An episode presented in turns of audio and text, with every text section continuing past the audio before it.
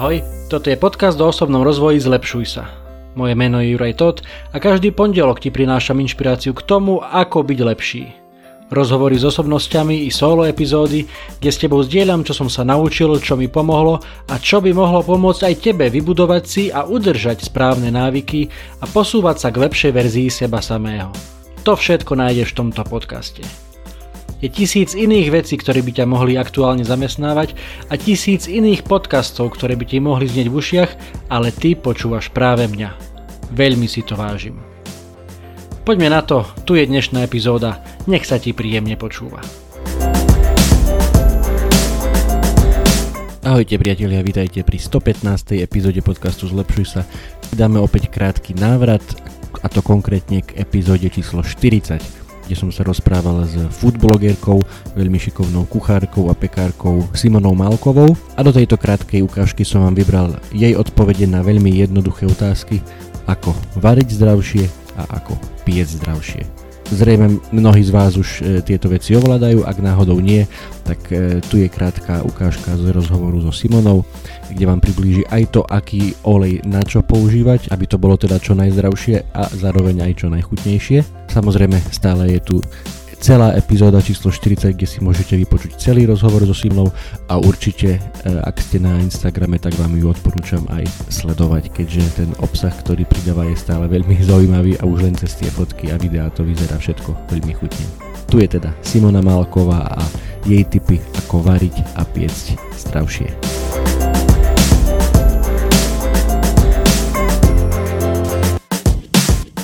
Skús e, tak sformulovať možno nejaké tie základné typy, ako variť zdravšie. No, takým môjim prvým typom by bolo asi zvážiť si tú tepelnú prípravu. Za najnezdravší spôsob varenia pokladám vysmažanie, Určite, ja som niekde počul v jednom podcaste dokonca, že je lepšie dať si cigaretu, ako zjesť niečo vyprážané. Samozrejme, to už je trošku asi priťahnuté za vlasy, ale tak ako hovoríš, tie zapalo, zapalové procesy, ktoré vznikajú uh-huh. tým vyprážaním sú, sú zlo pre telo. Áno, áno, áno. Takže vysmažanie by naozaj nemalo patriť do bežného stravovania či už sú to práve tieto zápalové látky, možné karcinogény a podobné veci, ale aj to množstvo kalórií, ktoré dokážeme prijať v jednom rezníku alebo v šiške alebo v čomkoľvek. Takže prvým krokom by bolo vyradenie vysmaženia z prípravy jedál. A ďalej určite mm, takým dôležitým krokom je zaradenie zeleniny a nielen z toho dôvodu, že má vitamíny, vlákninu a neviem čo, ale má veľmi málo kalórií na svoj objem, takže keď jeme veľa zeleniny, tak cítime sa síti, máme plný žalúdok, ale prijali sme málo kalórií. Takže to je aj fajn prechudnutie a ďalej sú tam tie benefity ako vláknina, vitamíny a podobné zdraví prospešné látky. A ešte na čo treba dávať pozor je množstvo oleja, že je rozdiel, keď si osmažíme mesko na uh, panvici, ktorú potrieme olejom a keď tam nalejeme 2 cm vrstvu. Čiže s tým olejom by sme naozaj mali zachádzať opatrne, uh, keďže je to vlastne najkalorickejšia ingrediencia, ktorá sa využíva vo varení. Pri tých olejoch ťa trošku zastavím, tam e, niekedy sa aj ja v tom strácam a myslím, že aj na Fitklane už tom je aj dobrý článok, ale presne si to nepamätám, tak možno, že môžeš nám to ty teraz približiť, že ktorý olej je dobrý na čo. Čo si ja teda pamätám, že oleje typu ľanový olej napríklad a podobné, že tie sa robia iba na, používajú teda na studené jedla do šalátu mm-hmm. napríklad, že tie na teplnú prípravu vôbec. Olivový môže sa použiť aj na teplnú prípravu, tak? Mm-hmm. Ale ano. na akú? Tam, je, tam, tam sú potom tie nejaké ano, teploty? Tam, sú tam obmedzenia. Uh, vlastne to, či je olej vhodný na tepelnú prípravu, uh, vlastne definuje bod dymivosti. To je teplota, pri ktorej sa z oleja začínajú uvoľňovať škodlivé látky. No a napríklad lanový olej má túto teplotu si nepamätám, či to bolo 80 alebo 100 stupňov. Skrátka je to veľmi nízka teplota, takže by sme s ním naozaj nemali ísť na panvicu do hrnca a naozaj je fajn si ho len nalieť do šalátu alebo použiť v studených drezingoch. Čo sa týka toho olivového oleja, tak tam je rozdiel, či sa jedná o olivový olej panenský alebo o taký bežnejší olivový olej s výliskou. No a vlastne ten panenský, tak ten má nižšiu má nižší ten bod dymivosti, je to myslím, že nejakých 180 stupňov. takže je super ešte na omáčky, rôzne restovanie a tak, ale úplne už by som ho nedávala napríklad do pečených zemiakov, ktoré pečieme pri teplote 200 stupňov alebo 220, mm-hmm. že tam už by mohol byť problém. A na tepelnú prípravu je práve fajn repkový olej, keďže má, mm, je vlastne teplne stabilný a jeho ďalšou výhodou je to, že má veľmi nízke percento nasýtených masných kyselín a na 100 gramov má myslím si, že iba 7 gramov týchto nasýtených. To sú vlastne tie zlé tuky kvázi, ktorým by sme sa mali vyhýbať. No vidíš, to je veľmi zaujímavé, lebo ja som z okolností na Valentína robil manželke e, zdravé hranolky. Povedal si, že chce hranolky, tak dobre, urobím ti zdravie. A všetky asi recepty, ktoré som našiel, boli presne, že s olivovým olejom okoreníme zemiaky, dáme s olivovým olejom a dáme piesť presne, ako hovoríš, na testo až 220 stupňov. Áno. Čiže asi to nebolo úplne najlepšie. Tam bolo treba ten repkový použiť. Áno, áno, repkový, alebo ak nie panenský, tak ten obyčajný olej, ten oliváč tých mm-hmm. myslím, že Sansa sa volá. On je, mm. on je považovaný za nekvalitný, keďže už tam nie sú tie antioxidanty a všetky tie ospevované látky, mm. ale znesie tú vyššiu teplotu. Avšak myslím si, že cenovo výhodnejšie je dať tam ten repkový olej, každopádne. Mm. No a vôbec nespomenula slnečnicový olej. Ten by sme teda mali používať vôbec, alebo trošku Slnečnicový sa... olej by som prirovnala asi k tomu repkovému, mm-hmm. čo sa týka tých um, teplne stabilných vlastností ale ja ho osobne nepoužívam, keďže repkový má výhodnejšie zloženie. Že ten slnečnicový má viac tých uh, nasýtených masných kyselín. Takže ja uprednostňujem repkový. Mm-hmm. No a teraz, čo taký veľmi populárny e, zo všetkých stran na nás útočiaci kokosový olej, presne. Kedy je dobre používať kokosový olej?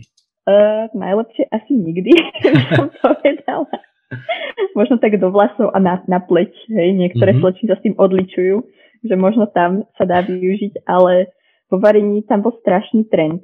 A ja sa priznám, že ja som taktiež vo veľkom používala kokosový olej asi tak 3-4 roky dozadu, keďže to bolo všade, aký je úžasný, aké má úžasné vlastnosti. No a potom vlastne, ono to bolo známe, ale nejako sa to nedávalo do popredia, že on má strašne veľké množstvo týchto nasýtených masných kyselín. Nechcem teraz úplne strieľať, ale to číslo je fakt vysoké. Neviem, či až 90 gramov alebo 80 gramov týchto nasýtených masných kyselín na 100 gramov obsahuje, čo je brutálne číslo. Maslo má nejakých 60. Takže tento kokosový olej netreba nejako využívať v kuchyni. Ja ho občas ešte dávam do granoly vďaka jeho vôni, alebo niekedy na ňom robím lievance, keďže je to skrátka chutné, hej, ten kokos tam sedí, ale z výživového hľadiska to nie je bohviečo. Dobre, či dajme tomu, keď robíme nejaké fit palacinky alebo lievance na panvici, tam treba dať aký? Ja by som dala asi repkový a dala by som ho veľmi málo. Samozrejme a len. I- uh-huh. A skôr by som investovala do kvalitnej pánvice, ktorá je schopná um, toho, aby sa ten lievaň na ne neprilepil, aj keď, aj keď ten olej nedáme vôbec. Uh-huh. Základom je kvalitná pánvica, na ktorej sa to nebude lepiť a nebudeme všetko preklinať pri Tak a ešte posledná otázka k tým olejom. E, taktiež veľmi banálna, ale tiež si nie som úplne istý, ako to je správne. Keď si robím, dajme tomu, vajíčka, či už praženicu alebo omeletu, tiež teda ten repkový. Čokoľvek si robím teda na panvici, asi je najlepší ten repkový. Asi repkový, ale uh-huh. na vajíčka uh, je chuťovo najlepšie určite maslo. S maslom je ten problém, že ono sa prepaluje, takže nemá ten bod, uh, nemá tú tepelnú stabilitu veľmi vysoko ale na vajíčka, keď robíme praženicu, um, tak to maslo tam je naozaj krátko na tej pánvici a nestihne sa to dostať do toho kritického bodu, takže maslo by tiež mohlo byť vzhľadom na jeho výhodnú chuť určite k vajíčkam. Mm-hmm. Super, už som hladný a tu sme sa ešte dostali ani k, k sladkostiam, takže myslím, že ideme dobre. Poďme, poďme teda k, k tomu pečeniu alebo k, teda k tým sladkým dezertom, ktoré sa určite takisto dajú robiť aj, aj vo fit verzii aké sú teda tam nejaké tie základné princípy, ktoré by sme mali dodržiavať, ak to chceme robiť trošku zdravšie? Základným princípom je ubrať cukru. ja som, ja keď si niekedy pozerám nejakú inšpiráciu na recepty, väčšinou idem iba podľa fotiek, ale teda keď si rozkliknem recept a vidím tam, že 250 gramov cukru, 300 gramov cukru, to sú úplne nereálne čísla, keďže viem, že 100 gramov ten kolačik úplne v pohode dosladí a nechápem, na čo tam tí ľudia dávajú 250 gramov, hej. Fakt, ja neviem. Uh, a ďalším problémom uh, je práve ten tuk, že do koláču úplne bežne ľudia dávajú 200 gramov masla, 200 gramov oleja. To sú brutálne čísla, fakt. a zase ide to aj s nižším množstvom. A olej sa dá taktiež nahradzovať. Vlastne funkcia oleja alebo tuku v pečení je extrémne dôležitá, keďže vďaka tomu je ten koláčik taký nadýchaný, vláčny, skvelý. No a keď ho vynecháme, tak treba to niečím nahradiť a celkom sa mi osvedčil jogurt, rozmačkaný banán, jablkové píre alebo kefír. Že to taktiež dodá tomu koláčiku tú vláčnosť a to, že je proste chutný, ale len za minimálne množstvo kalórií.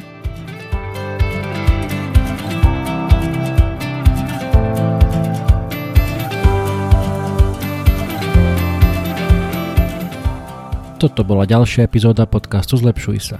Ak sa ti páčila a boli tam nejaké veci, ktoré ťa vyslovene zaujali, budem rád, ak mi o tom napíšeš a ešte radšej budem, ak túto epizódu aj pozdieľaš, hoci len s jednou osobou v tvojom okolí, o ktorej si myslíš, že by jej to mohlo pomôcť.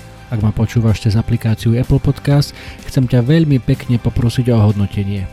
Ak ma počúvaš cez Spotify, aj tam mi už môže dať 5 hviezdičiek. Zaberie ti to len pár sekúnd a mne to pomôže dostať tento podcast a pozitívnu inšpiráciu k širšiemu publiku a ja ti budem skutočne veľmi vďačný. Samozrejme, poteším aj zdieľanie cez Instastory, Messenger, Whatsapp, Viber, sms čokoľvek, čo využívaš na komunikáciu. Predtým ako sa rozlúčime, chcem ti dať do pozornosti môj prvý e-book, elektronickú knihu, ktorú som napísal na tému 5 krokov pre skvelé ráno. Bez ohľadu na to, či si ranné vtáča alebo nočná sova, to, ako začínaš svoje dni je mimoriadne dôležité.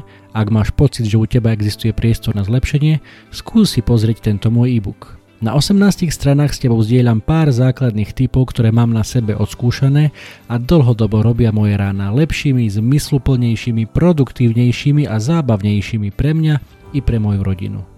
E-book je úplne zadarmo a dostaneš sa k nemu veľmi jednoducho. Stačí, keď klikneš na www.zlepšujsa.sk lomeno skvelé pomôčka ráno, všetko bez diakritiky, zadáš svoj e-mail a hneď si môžeš e-book stiahnuť úplne zadarmo. Budem vďačný, ak mi náš vedie, či sa ti páčil a držím ti prsty na tvojej ceste k skvelému ránu. To už je odo mňa naozaj všetko, počujeme sa opäť na budúce. Ahoj!